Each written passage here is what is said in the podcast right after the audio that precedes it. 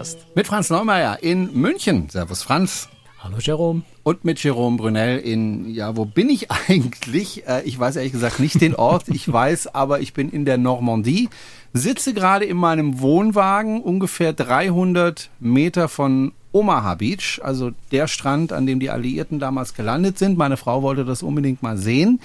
Jetzt hat es gesehen, es ist ein Strand, es gibt den einen oder anderen versteckten Bunker, es gibt noch den einen oder anderen, in dem Fall jetzt hier amerikanischen Friedhof. Und äh, ich stehe jetzt gerade, wie gesagt, auf dem Campingplatz äh, in meinem Wohnwagen, direkt neben dem Spielplatz. Also falls man Kindergeschrei hört, äh, das ist der Grund und bin ungefähr 300 Meter entfernt von der Küste beziehungsweise von Omaha Beach. Da melde ich mich heute. Äh, bei bestem Wetter 23, 24 Grad, wolkig, sonnig. Ähm, ich glaube, bei dir in München sieht es gerade ein bisschen anders aus. Doch, heute ist wieder schön. Gestern war es ziemlich heftig. Wir sind gestern zum Nordic Walking gegangen. Da sah es noch gut aus und kaum, dass wir eine Viertelstunde unterwegs waren, ging ein Gewitter und ein Platzregen los. Dann haben wir uns untergestellt, standen auf einem Spielplatz äh, in einem Kinderhäuschen untergestellt. Nach einer Dreiviertelstunde haben wir beschlossen, das hört nicht auf zu regnen und sind halt im strömenden Regen wieder nach Hause gelaufen, die 20 Minuten. Hat dann auch bis in den späten Abend hinein durchgeregnet. Also wir wären da versauert. Äh, wir hatten kein Handy dabei, wir hätten uns also noch nicht mal eine Pizza in das Kinderhäuschen bestellen können. Ach, Aber heute ist wieder schön. Okay, na immerhin. Ähm, Aber ich darf mich nicht beschweren. Ich komme ja gerade aus frisch aus Venedig zurück und da hatten wir Traumwetter. Insofern äh, ist das nur die gerechte Strafe dann. So sieht's aus. Ne? Warum soll es dir immer gut gehen? Ähm, wobei ist es dir, glaube ich, ziemlich gut gegangen die letzten Tage. Äh, wir sind ein bisschen verspätet mit dem Podcast. Das liegt daran, dass wir super aktuell sind. Du warst nämlich auf der Silver Nova, einem neuen, super luxuriösen, wunderschönen Schiff. Gibt auch schon ein Video dazu. Nicht nur einem Schiff, ich glaube, es ja. ist das spannendste, faszinierendste Schiff in diesem Jahr. Ja, und wir fangen mal anders an als gewohnt, denn normalerweise sprechen wir über Kabinen am Anfang, über die Restaurants und so weiter, die Pooldecks. Wir fangen mal, ja, ich würde fast sagen, von hinten an.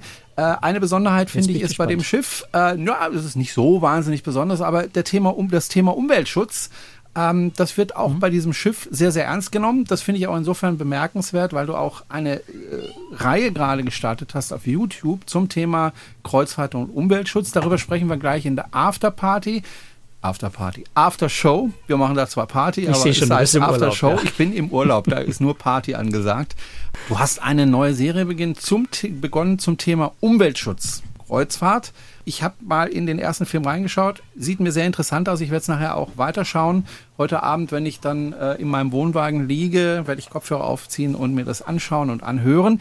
Wir werden darüber sprechen in der Aftershow, aber jeder kann das ganz kostenlos anschauen auf YouTube, auf unserem, auf deinem Kanal Cruise Tricks und äh, kann sich das anschauen. Wie gesagt, wir sprechen gleich. Aber zurück zum Schiff. Silvanova. Da wird auch eine ganze Menge gemacht zum Thema Umweltschutz. Natürlich fährt es, naja, natürlich ist es nicht, leider, aber die allermeisten Schiffe mittlerweile, die neu auf den Markt kommen, haben LNG, also Flüssiggas und ähm, die Silvanova. Also ich bin ja heute, ich bin ja heute von einem äh, Ingenieur-Oberlehrer wieder mal belehrt worden, dass die Schiffe Oha. natürlich nicht mit LNG fahren, sondern natürlich mit Methan. Und das ist insofern richtig, als technisch das LNG erst erwärmt, gasförmig in Zustand gebracht wird und dann verbrannt wird. Es mhm. fährt also mit Methan.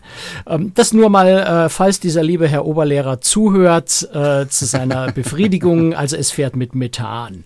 Richtig. Aber an Bord wird es als LNG äh, gebracht, das heißt verflüssigt, damit man wahrscheinlich einfach mehr davon genau. speichern genau. kann.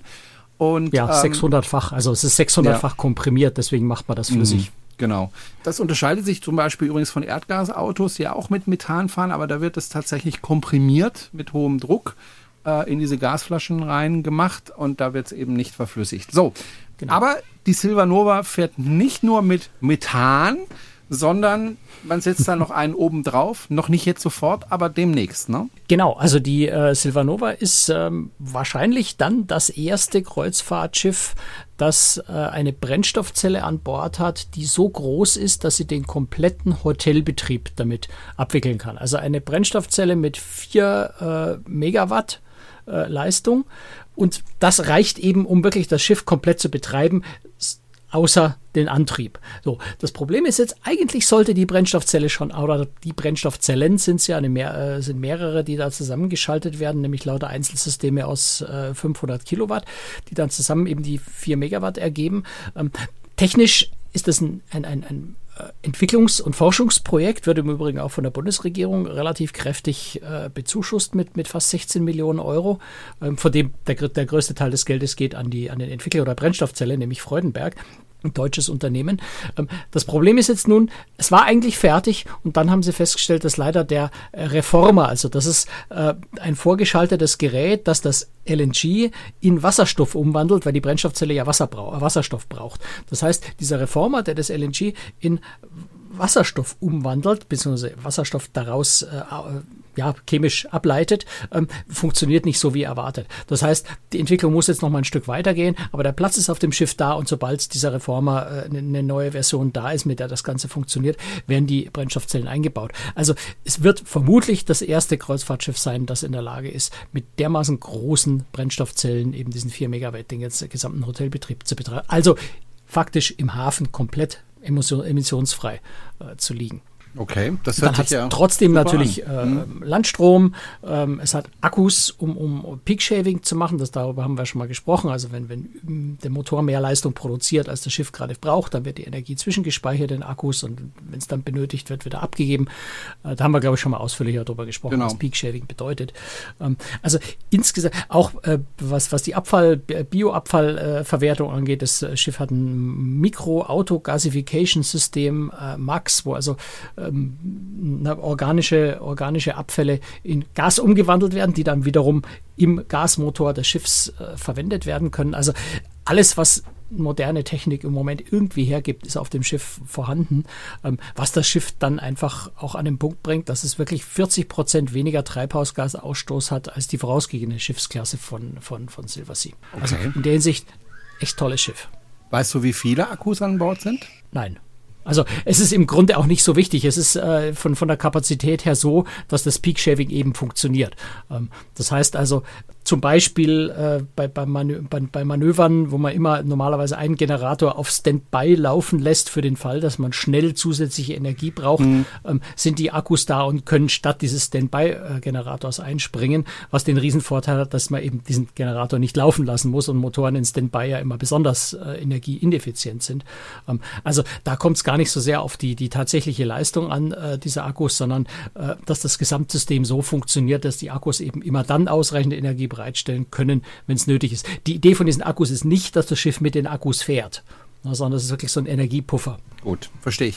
Das heißt aber auch, dass die Motoren immer in dem gleichen Drehzahlbereich laufen können und dort Richtig. dann eben besonders effektiv laufen man muss ja eins dazu sagen, das vergessen und Das ist bei nicht. LNG eben auch sehr, sehr wichtig, weil LNG besonders hohen Methanschlupf produziert, also Methan, das unverbrannt im Motor entweicht, wenn sie eben nicht in diesem optimalen Drehzahlbereich mhm. sind. Das heißt, äh, Dieselmotoren sind, also die mit Marinediesel arbeiten, äh, sind natürlich auch ineffizienter, wenn sie nicht optimal laufen.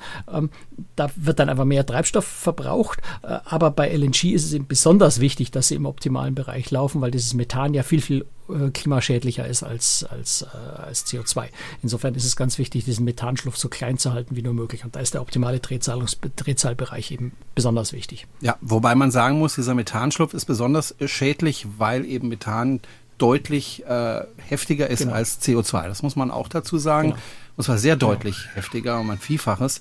Äh, insofern ist es natürlich wichtig, den Methanschlupf äh, möglichst niedrig zu halten. Man muss aber auch sagen, dass ähm, Schiffsmotoren ich gehe jetzt mal von Dieselmotoren aus, deutlich, deutlich effizienter sind als beispielsweise Motoren, die wir in unseren Autos haben. Äh, die haben ungefähr ja, 17 bis 20 Prozent Effektivität. Bei den Schiffsmotoren reden wir da eher von 40 Prozent. Also doppelt so effektiv. Mhm. Vergisst man leicht, ne? Also das wissen viele nicht und ähm, daran sieht man, also und deswegen möchte ich da nochmal hinweisen auf deine Serie, die du in YouTube gestartet hast. Da gehst du nämlich genau auf solche Sachen ein, denke ich. Ähm, ich habe es ja noch nicht gesehen, aber das wäre zum Beispiel ein Thema. So, also sehr umweltfreundliches Schiff. Und als ich das Schiff zum ersten Mal in einem Video gesehen habe von dir, habe ich mir gedacht, wow, wow, wow. Das ist aber wirklich ein wunder, wunderschönes Schiff. Ich sage das ja gerne mal, ja, ähm, gerade im Luxusbereich, wir reden hier vom super Luxusbereich äh, bei diesem Schiff. Wer ist eigentlich die Reederei? Äh, Silversea ist, äh, ist auch die Reederei. Eine, eine, in, in, Monaco, ja, ja, mhm. ist, Silversea ist äh, die Reederei, ist in Monaco grundsätzlich ansässig, gehört aber zur Royal Caribbean Gruppe seit ein paar Jahren. Okay. So, und äh, als ich. Was ja? äh, durchaus für Silversea ein großer Vorteil ist, weil wirklich mit der Finanzkraft, mit der mhm. Innovationskraft, mm. mit der Erfahrung im Hintergrund, behaupte ich mal, ohne das wäre, glaube ich, die Silvanova mit all ihren Innovationen so auch gar nicht möglich gewesen. Also, das ist sicher ein großer Vorteil für Silversea, äh, dass sie jetzt zur Caribbean Gruppe gehören, weil sie da sehr stark profitieren. Ja, Gerade absolut. was diesen technischen Bereich angeht. Mhm. Und als ich das Schiff, wie gesagt, gesehen habe, habe ich gedacht, was für ein wunderschönes Schiff. Also schon von außen finde ich es wunder, wunderschön. Es sieht aus wie ein Schiff. Und nicht so wie ein schwimmendes Hotel, sondern es sieht aus wie ein Schiff. Und zwar wirklich ein sehr, sehr schönes Schiff. So, und dann hast du in deinem Film schon mal angefangen. Sonst fängst du gerne so im Innern des Schiffs an, diesmal nicht. Da hast du angefangen an den Pools. Und äh, was da auffällt, das ist irgendwie so beim ersten Blick, wenn man so zum ersten Mal das sieht, denkt man, ist alles ein bisschen durcheinander. Aber es ist toll. Ja, also, das, ja, also auf den allerersten Blick wirkt es durcheinander, wenn du das so formulieren willst. Aber also das eigentlich Spannende und das wirklich super Innovative auf diesem Schiff, und das ist wirklich das erste Mal, dass das auf einem Schiff so umgesetzt worden ist von der Meyerwerft, äh, ist eine komplett asynchrone Architektur, eine asynchrone Struktur des Schiffs. Das heißt, du hast den Schornstein nicht in der Mitte des Schiffs, sondern an der Seite. Du hast äh, Aufzüge ähm, auf den Seiten. Äh, einmal ein, der vordere an äh, Backbord, der hintere Aufzug an Steuerbord, jeweils mit Glasfronten nach außen. Ähm, du hast ein Pooldeck, das hat nicht den Pool in der Mitte, sondern du hast den Pool an der Seite. Ähm, das heißt, du hast ein, ein Sonnendeck äh, eine Ebene höher noch, quasi als, als Hintergrund. Ähm, und dann die Sonnenliegen ausgerichtet zum Pool und den Pool ausgerichtet zum Meer. Das heißt, es hat eher so den, das Feeling wie, wie, wie ein Strand. Ja, also du hast das ähm, komplett ausgerichtet zum Meer hin. Und das zieht sich durchs ganze Schiff durch, diese, diese asymmetrischen Aufteilungen was es zu einem sehr, sehr besonderen, sehr, sehr ungewöhnlichen Schiff macht. Technisch natürlich auch zu einer ganz großen Herausforderung. Ich hatte die Gelegenheit gehabt, ganz kurz mich mit Bernhard Meyer äh, zu unterhalten, ähm, also dem, dem äh, Senior-Chef der Reederei, ähm, der auch gesagt hat, das war die größte Herausforderung, dieses asynchrone äh, Design ähm, ja von der, von der Stabilität des Schiffs äh, so auszupegeln, dass klar, wenn der Pool am Rand sitzt, muss ich irgendein Gegengewicht auf der anderen Seite schaffen, weil so ein Pool am oberen Deck äh, schon nicht ganz unproblematisch ist, mhm. wenn, der, wenn der am Rand des Schiffs ist, statt in der Mitte zentral. Ähm, also das war technisch die größte Herausforderung, hat sich aber, finde ich, unglaublich gelohnt, das so zu gestalten, weil es im Endeffekt dazu führt, dass du eben das Pooldeck so, so zum, zum Meer hin ausgerichtet hast, nicht zur Mitte hin, ähm, aber vor allem eigentlich in nahezu wirklich nahezu allen öffentlichen Bereichen riesengroße Glasfronten zum Meer hin hast, egal wo du auf diesem Schiff bist, du hast immer einen ganz, ganz offenen, freien Blick aufs Meer. Und das macht schon sehr besonders. Hat mich mhm. sehr, sehr fasziniert. Man sollte vielleicht einfach mal daran erinnern, dass ähm, natürlich ein Schiff von den Gewichten her eben ausbalanciert werden muss, damit es nicht einfach umfällt. Ja. Wobei ich das ja immer, ich habe, ja. das war meine erste Frage, als ich zum ersten Mal dem Kapitän begegnet bin, wieso kippt dieses Schiff eigentlich nicht um? Das ist 60 Meter hoch, aber nur 8 Meter Tiefgang. Wieso kippt es nicht um? Er hat es mir dann erklärt. Ich habe es verstanden. Äh, ich konnte es mir trotzdem nicht so richtig vorstellen. Aber man muss sich eins vorstellen und die Pools sind da ganz besonders schwierig, weil ein Kubikmeter Wasser, das heißt ein Würfel mit einer Kantenlänge von einem Meter, das ist nicht viel wiegt schon eine Tonne. Ja, also 1000 ja, genau. Kilo. Äh, so ein Pool ist aber nicht nur ein Meter lang. Äh, das wäre ein bisschen wenig, nicht sondern der ist ja. meinetwegen 15 Meter lang und, äh, ja, und jetzt drei, verlegt vier, das fünf, Ganze nochmal direkt an den Rand des Schiffs. So, ja, dass und, es so richtig schön auf einer Seite runterzieht. Und dann noch ganz oben, was die Hebelwirkung dann nochmal erhöht insofern natürlich unheimlich schwierig. Das ist übrigens auch der Grund, wann die Pools geleert werden, wenn es also jetzt richtig zur Sache geht, äh, was die Wellen betrifft. Das und der, ja, und weil ja. weil halt einfach überschwappt und eine genau. Sauerei macht. Ja. Genau, das kommt auch noch dazu. So. Und ähm, insofern ist es das interessant, dass man das da an den Rand gesetzt hat. Ich habe es, wie gesagt, auch in dem Video gesehen, das du mir äh, geschickt hast und das man ja jetzt auch gucken kann. Das ist schon toll, dass das alles nach außen gerichtet ist, weil es gab ja auch eine Zeit lang, da waren die Schiffe eher nach innen gerichtet. Ja, also die Leute sollten das Schiff genießen. Jetzt geht es dann doch wieder mehr, immer öfter, und das haben wir schon seit einiger Zeit, diesen Trend, dass die Schiffe so gebaut werden, dass der Blick immer nach außen geht. Und da scheint man ja nochmal einen Schritt weiter gegangen zu sein. Nicht nur was die Pools betrifft, sondern eben auch die großflächigen Fenster und der Blick ja. ständig aufs Meer. Tolle Sache, finde ich. Also wenn die, die Grundidee dieses Pools, der so Richtung Meer blickt und nicht in die, in, ins Zentrum des Schiffs äh, liegt, den gibt es natürlich auf der, auf der Edge-Class von Celebrity, also Schwesternreederei, äh, gibt es diese Grundidee schon. Ja, man, man, erinnert sich, da war der Magic Carpet, äh, mhm. dieser, dieser, Aufzug außen am Schiff quasi der Hintergrund und der, der, Blick ging dann in die andere Richtung aufs Meer. Auf dem großen Schiff hat das aber noch nicht ganz so, äh, so deutlich gewirkt. Also das ist quasi auf der Silver Nova jetzt ein bisschen die Fortführung dieser Ex Idee, wirklich bis ins Extrem, fast bis ins Extrem. Es ist kein Infinity Pool, ne, aber fast. Ja. Ähm, mir fällt echt schwer, bei diesem Schiff nicht, nicht bei jedem Aspekt zu schwärmen. Es gibt noch eine andere Sache, die mir unheimlich gut gefällt auf diesem Schiff. Und es ist, finde ich, äh, es ist das schönste Restaurant, mit Abstand das schönste Restaurant, was ich auf einem Kreuzfahrtschiff kenne. Ähm, das ist nämlich das Marquet, das ist ein, ein Open-Air-Restaurant das mhm. am, äh, am Pooldeck ähm, ein Stück weiter vorne liegt.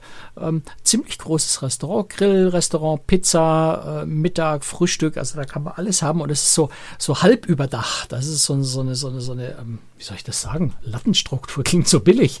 Ähm, also es ist so, so, so halb beschatteter Bereich. Es gibt auch noch einen Bereich, der ganz in der Sonne ist, einen Bereich, der ganz im Schatten ist. Also man hat da sogar die Wahl, ob man nur im, ganz im Schatten, Halbschatten oder in der Sonne sitzen möchte. Ähm, es sind so, so künstliche Bäume da drin. Ähm, also eine wunderschöne Atmosphäre. Und mir hat einer von den, von den Silversea-Leuten gesagt, wir haben das so ein bisschen unterschätzt, wie toll dieses Restaurant wird. Und äh, deswegen denken Sie schon drüber nach, wie Sie das schaffen auf der Silver Ray. Das ist da das Schwesterschiff, was glaube ich nächstes Jahr kommt. Mal gerade gucken, nächstes oder übernächstes Jahr ähm, Sommer 2024, also nächstes Jahr, ähm, überlegen Sie, ob Sie einen Weg finden, äh, dass Sie dieses Restaurant auch, ähm, ja, zumindest bei Bedarf überdachen können, weil jetzt ist es natürlich so, es gibt einen überdachten Bereich, aber der größte Teil des Restaurants liegt im Freien, das heißt, wenn es regnet, kann man das nicht benutzen. Ist aber so wunderschön, ähm, dass sie, dass sie da jetzt überlegen, ob sie einen Weg finden, wie man das auch bei schlechtem Wetter nutzbar machen kann ähm, weil sie selber merken, wie, wie, wie toll dieses Restaurant geworden ist. Also mhm. da, da hat sich selbst die Reederei von sich selbst überraschen lassen, äh, wie gut das gelungen ist. Und also sage ich, da, da fällt mir nichts anderes ein, als davon zu schwärmen. Es ist äh, einfach ein wunderschönes Restaurant. Okay. Wo man einfach gerne isst. Was man da essen kann, darüber sprechen wir heute noch nicht, denn der Franz wird nochmal auf das Schiff gehen und da wird er sich dann darauf konzentrieren. Mhm. Ja, da wird er sich darauf konzentrieren, nur zu essen. Das wird ihm genau. schwerfallen, einfach klar. Eine ganze aber Woche lang wird, ausschließlich essen. Er wird nur essen dort und wird uns dann berichten, wie es geschmeckt hat. Ähm, ich finde das ziemlich gemein, Franz. Auf jeden Fall ähm, natürlich kulinarisch vom Feinsten wahrscheinlich. Es ist im, ähm, ja, im Luxusbereich ähm, dieses Schiff. Über was für Preise reden wir eigentlich? Äh, also ich, ich denke schon, dass man das Essen so, so ein paar mhm. Sätze natürlich verlieren ja. kann und ein paar, okay. vor allem eine Sache erwähnen kann. Äh, Silversea hat ein Konzept, das nennt sich SALT, S-A-S.A.L.T.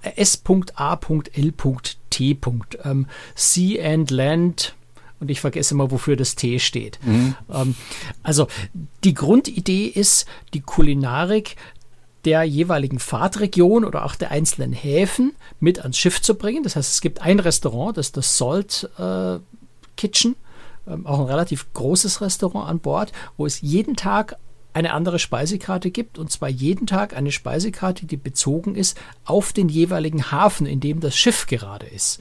Ähm, das heißt, es gibt, Silversea hat da wirklich äh, Scouts losgeschickt, die regionale Küche äh, eruiert haben, daraus Speisekarten entwickelt haben, wirklich für jeden Abend äh, eine andere oder so ein bisschen andere zumindest, dass man die jeweils lokalen Spezialitäten an Bord essen kann. Ähm, auf der anderen Seite auch ganz viele Landausflüge, die eben auch Fokus auf Kulinarik, auf Wein, ähm, auf Entdecken von lokalen Spezialitäten hat. Also das so ein, so ein Gesamtkonzept, was, was, was die lokale äh, Küche jeweils sehr, sehr stark integriert deswegen dazu auch wirklich eine eigene Folge, beziehungsweise quasi eine eigene Reise, die ich da nochmal mache, ein paar Tage lang, um das wirklich äh, umfassend mir mal anzuschauen und zu verstehen, wie und wie gut das funktioniert. Mhm. Wie gesagt, Konzept der ist natürlich eine klasse Idee. Wie gesagt, wir reden ja äh, von einem Luxusschiff. Ähm, was kostet mich das pro Person und Nacht im Schnitt ungefähr? Sind wir da auch wieder im 500-Euro-Bereich? Ja, also du kannst auch mal was für 400 Euro erwischen, äh, ansonsten äh, ab 600 Euro ungefähr. Wobei man muss immer ganz genau hinschauen. Silver Sea hat ganz interessante Kombipreise. Es gibt oft sogenannte Door-to-Door-Preise. Das sind dann auch mal die Flüge und der Transfer zum und vom Flughafen noch mit inklusive, zum Teil auch Landausflüge mit inklusive. Das heißt, man muss da wirklich die Preise sich sehr genau anschauen. Ja? Mhm. Äh, also es kann schon auch mal 450 Euro, da sind dann die Flüge natürlich nicht mit drin. Ähm, aber so ab 600 Euro pro Nacht kann es schon sein, dass man auch mal eine Reise erwischt, wo, wo die Anreise schon und ein paar Landausflüge mit inklusive sind. Also ich würde mal sagen, relativ erstaunlich günstig, wenn wir es gerade mal die, die Episode von letzter Woche äh, oder die letzte Episode vergleichen mit Explorer 1, die ja kaum unter 600 Euro pro Nacht waren ähm, und bei den Preisen viele Sachen nicht inklusive sind. Also für das Ultra-Luxus-Segment schon erstaunlich günstig eigentlich. Mhm. Nichtsdestotrotz sind 500 Euro, 600 Euro pro Nacht jetzt natürlich kein Schnäppchen. Von was für einer Schiffsgröße sprechen wir eigentlich? Und wie viele Passagiere hat dieses Schiff maximal? Das, also, das sind jetzt zwei verschiedene Dinge, Schiffsgröße und Passagierzahl. Ja, das aber Schiff ich setze sie äh, gerne in Relation. Wenn, wenn, du so, wenn, du so, wenn du so vor dem Schiff stehst, ist es ähm, erstaunlich groß, nämlich 244 Meter lang. Ähm, okay. Das ist schon ein ganz schöner Brocken. Ja. Wir sind äh, im Hafen in Venedig, bzw. in Fusina, sind wir, können wir nachher noch ganz kurz drüber überreden, übrigens, wie das funktioniert jetzt mit Venedig, wenn man nach Venedig nicht mehr reinfahren darf mit solchen Schiffen. Ähm, neben der, der Nautica von Oceania Großes gelegen äh, und die hat da fast klein im Vergleich zu, dazu gewirkt. Also das Schiff ist 244 Meter lang ähm, und hat 728 Passagiere. Oh, also da hast du schon enorm, wenig, ja. enorm viel Platz als ja, Passagier. Also da, hast du, da musst du dich nicht um die Liegen äh, kloppen. Äh, sondern kannst da wirklich entscheiden, möchte ich in den Schatten oder möchte ich in Halbschatten oder in die Sonne weil einfach dann ja. genügend Liegen da frei sind, weil einfach nicht so viele Liegen Passagiere da sind. Vor allem auch immer, ja, die Sonnendecks, die sind auch durch dieses asymmetrische mhm. Design wieder, haben sich da ganz viele Möglichkeiten ergeben, dass du wirklich viele, viele auch so abgeschiedene Ecken hast, wo man nur zwei, drei Liegen stehen, wo du auch mal ein bisschen deine Ruhe hast, äh, auch Bereiche, wo ein bisschen mehr ist, wo es vielleicht mal ein bisschen turbulenter zugehen kann. Also ganz viel unterschiedliche Bereiche auch und tatsächlich erstaunlich viel Schatten. Äh, wenn, wenn man das so ein bisschen mit der Explorer 1 von, letzter, von der letzten Folge vergleicht, wo es kaum Schattenplätze gab, äh, da hast du wirklich die freie Auswahl. Und auch noch ein Vergleich vielleicht zur Explorer 1, ansonsten möchte ich den Vergleich nicht zu, zu äh, stark strapazieren, äh, was die Restaurantplätze angeht, weil das ist mir besonders deutlich aufgefallen bei der Explorer 1, äh, sind etwa, also jetzt von, von Abendrestaurant, kostenfreie, ähm, nicht Buffet, Sitzplätze, also am Abend mit Bedienung, Restaurantplätze sind ungefähr halb so viele Plätze wie Passagiere an Bord. Auf der Silver Nova sind es mehr solche Plätze als Passagiere. Das heißt, du hast auf jeden Fall immer zu jeder Zeit wirst du einen Platz, Sitzplatz in einem Bedienrestaurant finden. Ähm, anders als auf der Explorer 1, wo das vielleicht ein bisschen schwierig werden kann. Also da merkt man schon so bisschen die Unterschiede und, und wo auch Silversea dann äh, seine Schwerpunkte legt, eben da, in der, gerade in dem Bereich sehr, sehr viel Komfort anbietet. Wie sieht es aus mit den Kabinen? Sind das alles Suiten oder ähm, gibt es da auch äh, Kabinen, die innen liegen? Nein. Für mich. Also nicht Nein. für Passagiere. Nein, das sind natürlich alles Suiten und selbst die kleinsten Suiten sind schon richtig ordentliche, tolle Suiten mit, äh, also ich kann es jetzt genau sagen, weil ich war in einer von diesen kleinsten Kabinenkategorien, äh, 35 Quadratmeter, du hast einen großen begehbaren Schrank, du hast ein Bad, das wirklich geräumig ist mit zwei Waschbecken, also einem großen Waschbecken mit zwei Wasserhähnen drin. Das heißt, du kannst zu zweit äh, dich im Bad äh, gut in der Früh fertig machen. Äh, einen schönen Balkon.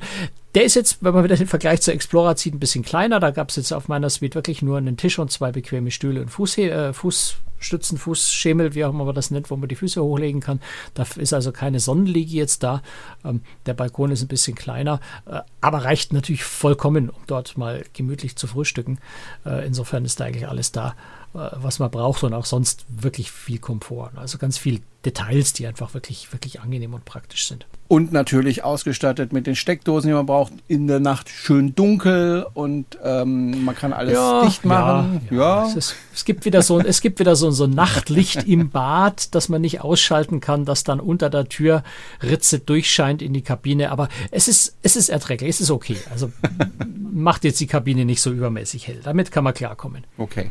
Gut, wir haben über den Außenbereich schon gesprochen. Wie sieht's denn aus mit der Unterhaltung für die Passagiere? Gibt's da ein richtiges Theater oder ist es wieder so aufgeteilt, dass es da so Bars gibt, wo das ein bisschen nebenher läuft oder wie ist das geregelt auf, an Bord? Ja, beides. Also du hast ein sehr, sehr schönes Theater. Das ist für Silversea auch ein, ein Novum, dass du wirklich ein richtiges Theater hast, zwei Decks hoch, wo ein bisschen Platz ist. Die Bühne ist jetzt nicht riesig, aber sie haben, sie haben, äh, ich habe eine Show gesehen, wo sie also auch wirklich mit Sängern und Tänzern äh, und einer Liveband, glaube vier oder fünf Mann, Mann, Frau, richtige Shows machen können. Jetzt natürlich nicht in einer Dimension wie bei Norwegian World Caribbean Celebrity oder sowas. Äh, dafür ist so eine Bühne dann zu klein, dafür ist schon Diff dann wirklich nicht groß genug.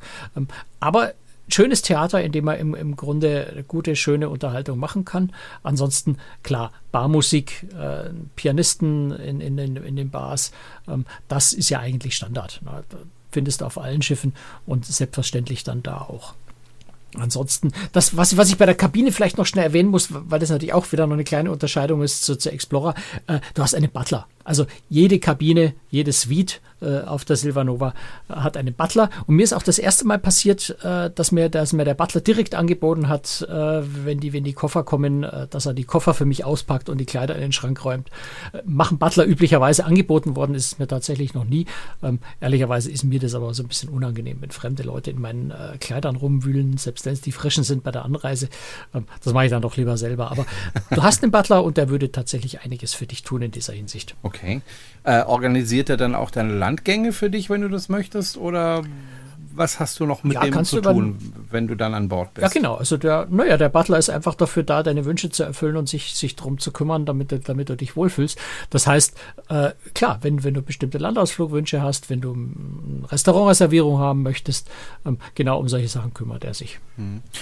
Ich nehme an, alles ist inklusive, auch die Getränke an Bord, oder? Weitgehend, ja. Ähm, es gibt natürlich eine Weinkarte jetzt mit, mit wirklich teuren, mit richtig guten Weinen. Äh, die bezahlst du extra, aber jetzt gerade beim Thema Wein sind, also alkoholfreie Getränke, Cocktails sind, sind alle inklusive. Ähm, bei Wein sind es, glaube ich, 70 Weine oder sowas, die inklusive sind. Also auch Champagner ist mit inklusive in dem, in dem Preis. Es sind äh, Ausflüge zum Teil mit inklusive, also etwas günstigere Ausflüge sind mit inklusive, Trinkgelder sind inklusive.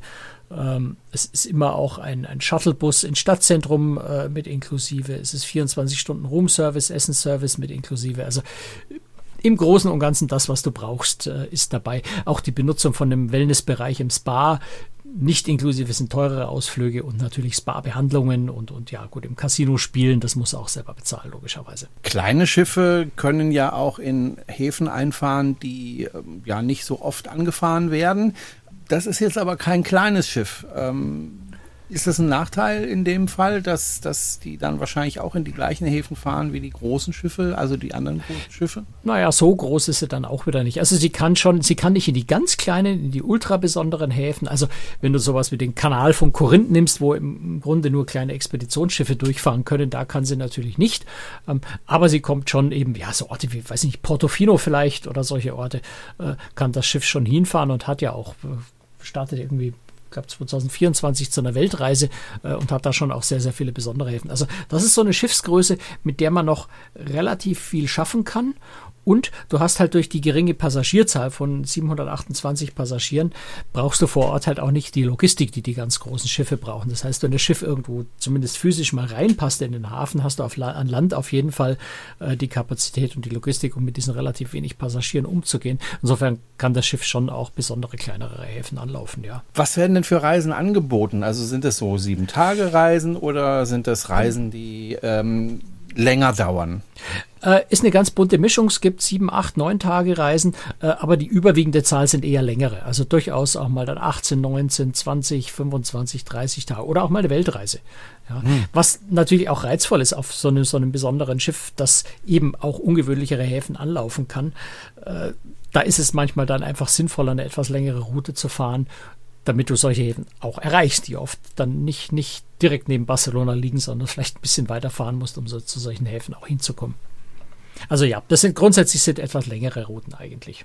So, ich denke, wir haben alles besprochen, was es über dieses Schiff zu besprechen gibt. Und ähm, ja, Buchen kann man das Schiff wahrscheinlich im Internet oder über Reisebüros. Äh, muss man da ein bestimmtes ja, ich würde immer ein gutes nehmen, Reisebüro oder? empfehlen, das sich Genau. damit auskennt. Das Mhm. ist immer sinnvoller, als einfach irgendwo zu buchen. Ja, absolut. Gut, dann würde ich sagen, machen wir einen Deckel drauf. Für all diejenigen, die uns finanziell unterstützen, wie sie das machen können, erfahren Sie auf unserer Webseite. Äh, für die geht's weiter in der Aftershow. Wir sprechen über die neue Serie, die Franz im Internet gestartet hat auf YouTube zum Thema Umwelt und Kreuzfahrt. Und da kann ich nur sagen, diese Videos unbedingt anschauen. Ähm, das wird, glaube ich, sehr, sehr, sehr interessant. Wir sprechen gleich darüber in der Aftershow. Und ansonsten hören wir uns in spätestens zwei Wochen wieder. Hoffentlich diesmal pünktlich. Schauen wir mal. Ähm, aber wir wollen halt hinkriegen. aktuell sein. Ne? Das ist wichtiger, als dass wir immer am Mittwoch erscheinen. Jetzt mal mal ein, zwei Tage später. Gut, Dankeschön fürs Zuhören. Und wenn es Ihnen gefallen hat, dann tun Sie uns doch einen Gefallen. Einerseits finanziell, wenn Sie möchten. Auf der anderen Seite freuen wir uns, wenn Sie uns weiterempfehlen. Wenn Sie also auf dem Schiff unterwegs sind und andere Passagiere kennenlernen, dann erzählen Sie ihnen doch, dass Sie Cruise Tricks hören und ähm, erklären Sie denen, wie einfach das ist, einen Podcast zu hören. Okay, danke fürs Zuhören. In zwei Wochen hören wir uns wieder. Tschüss und bye bye aus der Normandie, sagt Jerome Brunel und aus München Franz Neumeier. Tschüss, Franz. Servus, ciao.